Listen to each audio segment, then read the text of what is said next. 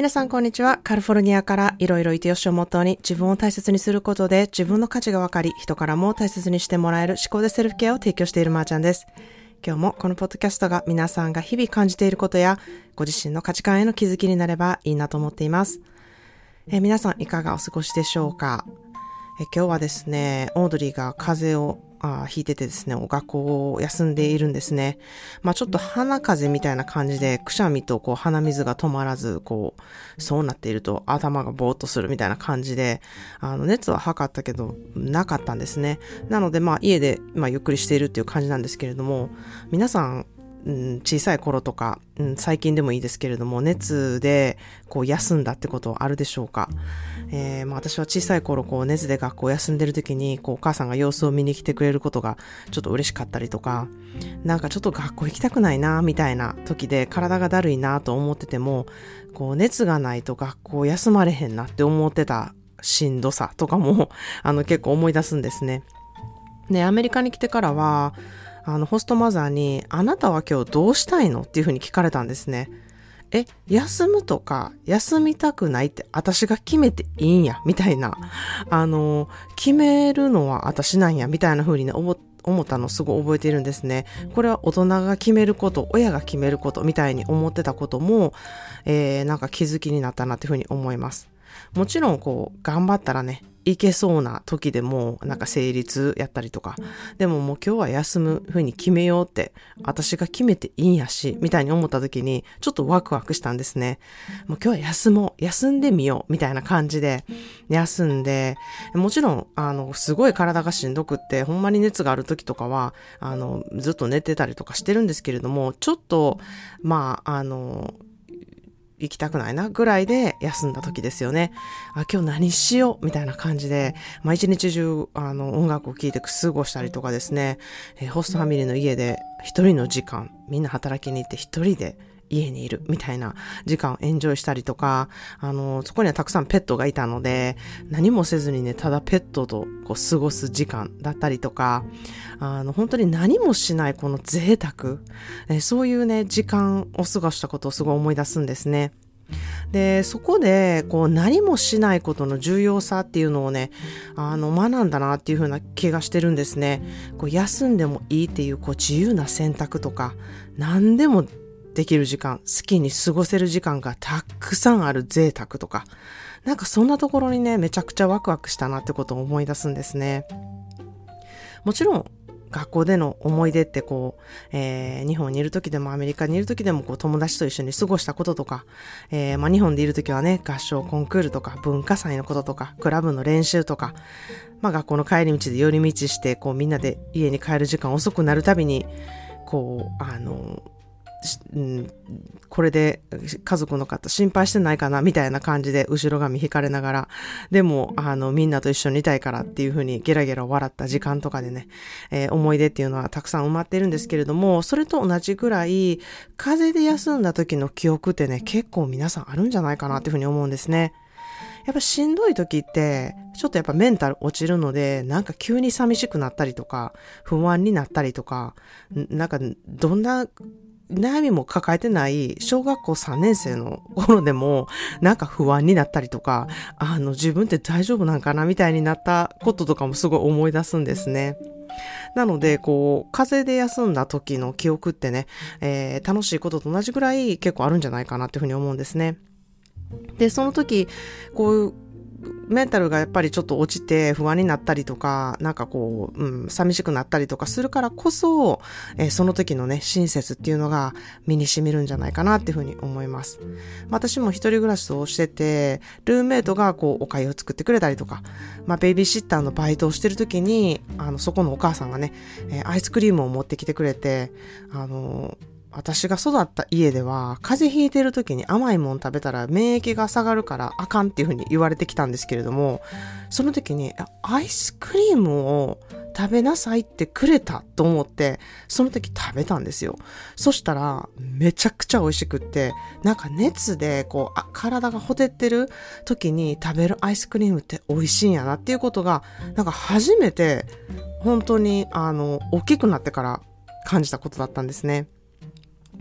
で、まあ、社会人になってからは、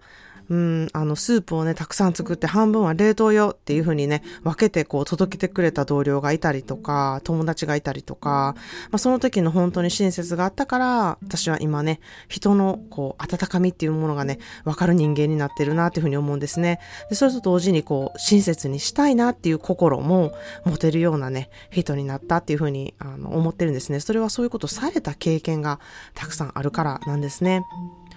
まあそんなで子供にね、あの休んでもいいよって決めさせる時期っていつやねんってなってくると思うんですけれども、まあそこもね、あの、皆さん人それぞれだなっていうふうに思うし、ずる休みばかりねさせてるのもどうなのっていうふうにね、えー、ケースバイケースで思うからこそ子育てと一緒で、なんかこれが正解みたいなもんないんですよね。でも、まあしんどい時は熱があるないに関係なく、こう、あの、学校に行く行かないっていうのを判断するのではなくてですね、ただ、なんかどんな理由であってもしんどいのであれば、まあ、ちょっとね、親切にしてあげる期間をとってみようっていうね、ある意味、こう、子育ての一環がそこにあって、人間の成長として、こう、あの、見てみるっていうのもね、一つの、あの、大きな理由になるんじゃないかなっていうふうに思ったりするんですね。まあそんなで今日はですね、オードリーとお昼ご飯にお粥を作ってちょっと一緒に食べながら、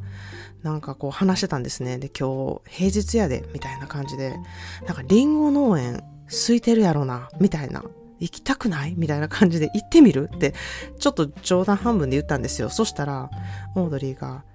いや、学校休んでリンゴ農園とかあかんやんみたいな。それにそこまでちょっと車で行くのもしんどいかなって言ってて、あ、ほんまにしんどいんやなっていうふうにね、あの、思ったおかん状態だったんですね。で、まあ、どうやらちょっともう私の子供の方が私より人間ができているみたいな感じで、でその後私は、冗談に決まってるやんとか言ってごまかしたら、いや、うせやん、絶対今連れて行く気満々やったやん、みたいな風にね、しっかりなんかバレていて、あの、参ったなって風になったんですけれども、まあそんなで今日はね、あの、ちょっとそれとは違ってというか、えー カバーするように、えー、自分が得意なことっていうのをしていますかというテーマでお話ししたいなというふうに思います。まあ、あの3ヶ月講座、えー、思考でセルフケアの講座も、えー、終盤になってきたんですけれども、まあ、日々のセルフケアワークでそれぞれのね、得意が本当にどんどん面白いぐらい見えてくるんですよね。ね、3ヶ月前に出会ったばかりの人なのに、あの人ここ得意よねとか、あの人はこういうところ素敵よねとか、あ、この人こういう才能あるよねっていうふうにね、一人一人がうんうんってこう、うなずけるような、そんな本当に感覚をみんなそれぞれ持ち始めて、それをね、確かめるような作業が、こう、最終月にあるビジョンボードなんじゃないかなっていうふうに思ってます。やはりそこで自分の得意が分かったり、そこを強みっていうふうに知れることでこそ、そこをね、どうやって活かしていくかっていうことをね、考えられるように初めてなるなっていうふうに私は思ってるんですね。まあ、そこが分かるとですね、得意なことなので、こうあんまり頑張らなくてもできたりとか、そしてそれをすることで認めてもらえる、褒められる、受け取るっていうね、この素晴らしいサイクルがどんどんできていって、そういうサイクルが出てくると、どんどん自信も湧いてくるんですね。で、まあ自分が得意だっていうふうにね、分かっていたら、他の人ができてない時も、あ、自分は得意やからちょっと早くできてるんやなとか、うまくできるんやなっていうね、ちょっとした余裕ができてですね、えー、相手の人を待ってあげたりとか、教えてあげたりとか、寄り添ってあげるっていうね、余裕がまずできるんですよ。で、まあ得意なことが分かったら、人がね、得意なところも認めて褒めてあげることもできるんですね。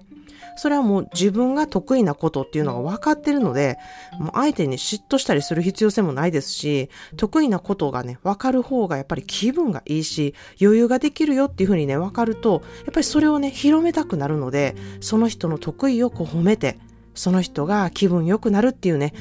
波紋がどんどんどんどんできていくようになるんですね。もちろんその相手の方が褒め言葉を受け取ったりとか、自分が得意なことと理解するまでね、えー、時間がかかるか時がね、あるかもしれないんですけれども、もちろん、あのー、それはそれ、まあ自分はそれでも言っていくっていうことを、まあ、選んでいくことが大事かなっていうふうに思うんですね。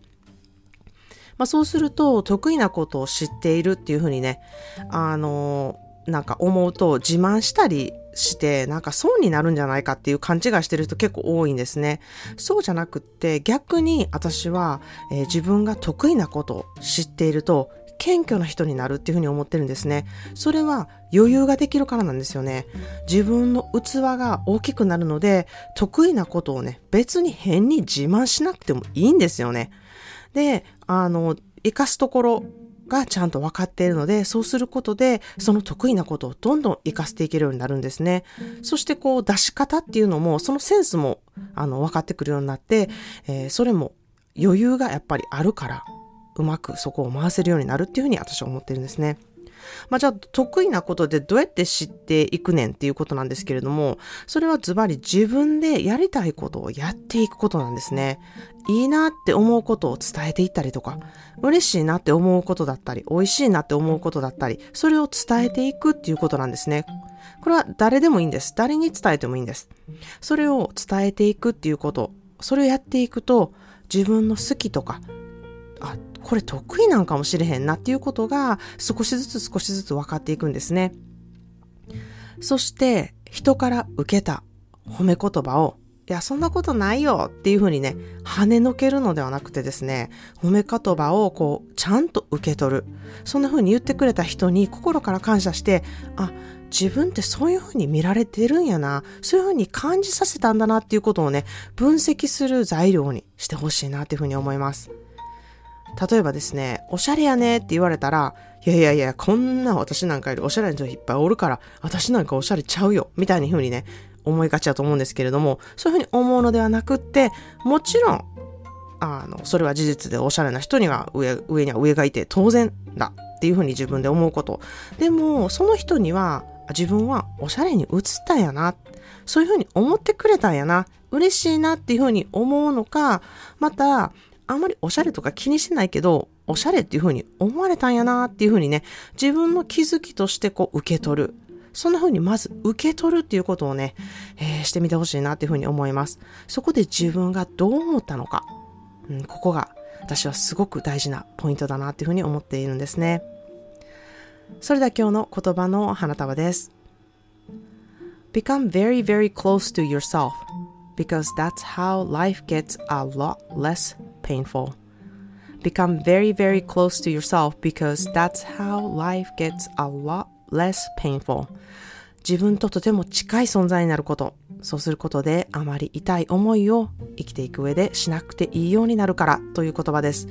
Become very, very close to yourself because that's how life gets a lot less painful. 自分ととても近い存在になること。そうすることであまり痛い思いを生きていく上でしなくてもいいようになるからという言葉です。まあ、自分に近い存在で自分になるということは、まあ、自分をめちゃくちゃよく知るっていうことなんですよね。自分を本当に知れば知るほど辛い思いとか痛い思いを減らすことができるっていう言葉です。まあ、これは得意なことを活かすっていうことなんですよね。自分がこういうことしやすいからこういうところは避けようとか、そんな風に自分のガイドブックができると、なるべく優しく自分をいたわるように扱えることができるからなんですね。まあ、当たって砕けろという言葉があるんですけれども、まあ、それをね、ほんまに、こう、いつでも、何時でも、この当たって砕けろみたいなことやってると、身も心も持たないんですよ。自分のガイドブックがあると、どういうところを活かして当たっていくのか、そして粘土のように当たって砕けろじゃなくって粘土のようにこう形を変えて接することで砕けなくても良くなるやり方っていうものがね、えー、自分で持てるようになります。それが私が言う思考でセルフケアなんですね。自分の得意を知ること、自分の思考癖を知ること、自分を活かしていけるツールを持つこと。そうしていけば人生はね、あまりこの激しい道、トレイルとかではなくてですね、余裕があるちょっと時にはお花を摘みながら歩けるような道になるんじゃないかなというふうに私は思っています。ということで今日は自分が得意なことを知っていますかというテーマでお話ししました。11月1日から3日にかけてブッククラブという読書会イベントをオンラインでします。このイベントもですね、自分の価値観を知ったり、自分の癖とか、自分の得意を発見できるイベントなんですね。まあ、人前が苦手やし、グループが苦手、発言も苦手みたいに思ってる人も、えー、結構気軽に参加できる内容となってます。そしてまたそういうね、人だからこそ効果もものすごくあるなっていうふうに思うので、そういう方こそ受けてほしいなっていうふうに思ってます。案外自分が苦手だと思ってたところは違うかったりとか、どういうところが苦手なのかっていう分析にもなります。まあ、本当にこれは一度受けたら、なるほどな、自分ってこんな風に考える癖があったんやなとか、一方的にしか見てなかったんやなとか、こんな風に考える人が他にいるんやなっていう気づきにね、必ずなるので、いろいろいてよしっていう風にね、頭で分かっていても、なかなかそれが行動できてないっていう方には、効果抜群だなっていう風に私は思っています。ぜひこの期間に参加して、いろいろいてよしを体感していただきたいなという風に思います。え人数制限がありますので、お早めに概要欄からお申し込みください。今日もこのポッドキャストに時間をかけて聞いてくださり、本当にありがとうございました。Thank you so much for listening to today's episode of 思考で Self-Care. Today's daily words of bouquet is become very, very close to yourself because that's how life gets a lot less painful. Your purpose in life is to focus on yourself, to be happy. Think what makes you feel good today. Do things that you want to do instead of you have to do or you should do. Fill your cup by fulfilling yourself first. You cannot pour from an empty cup. Now, if your cup is full, then raise your glass. Cheers to you.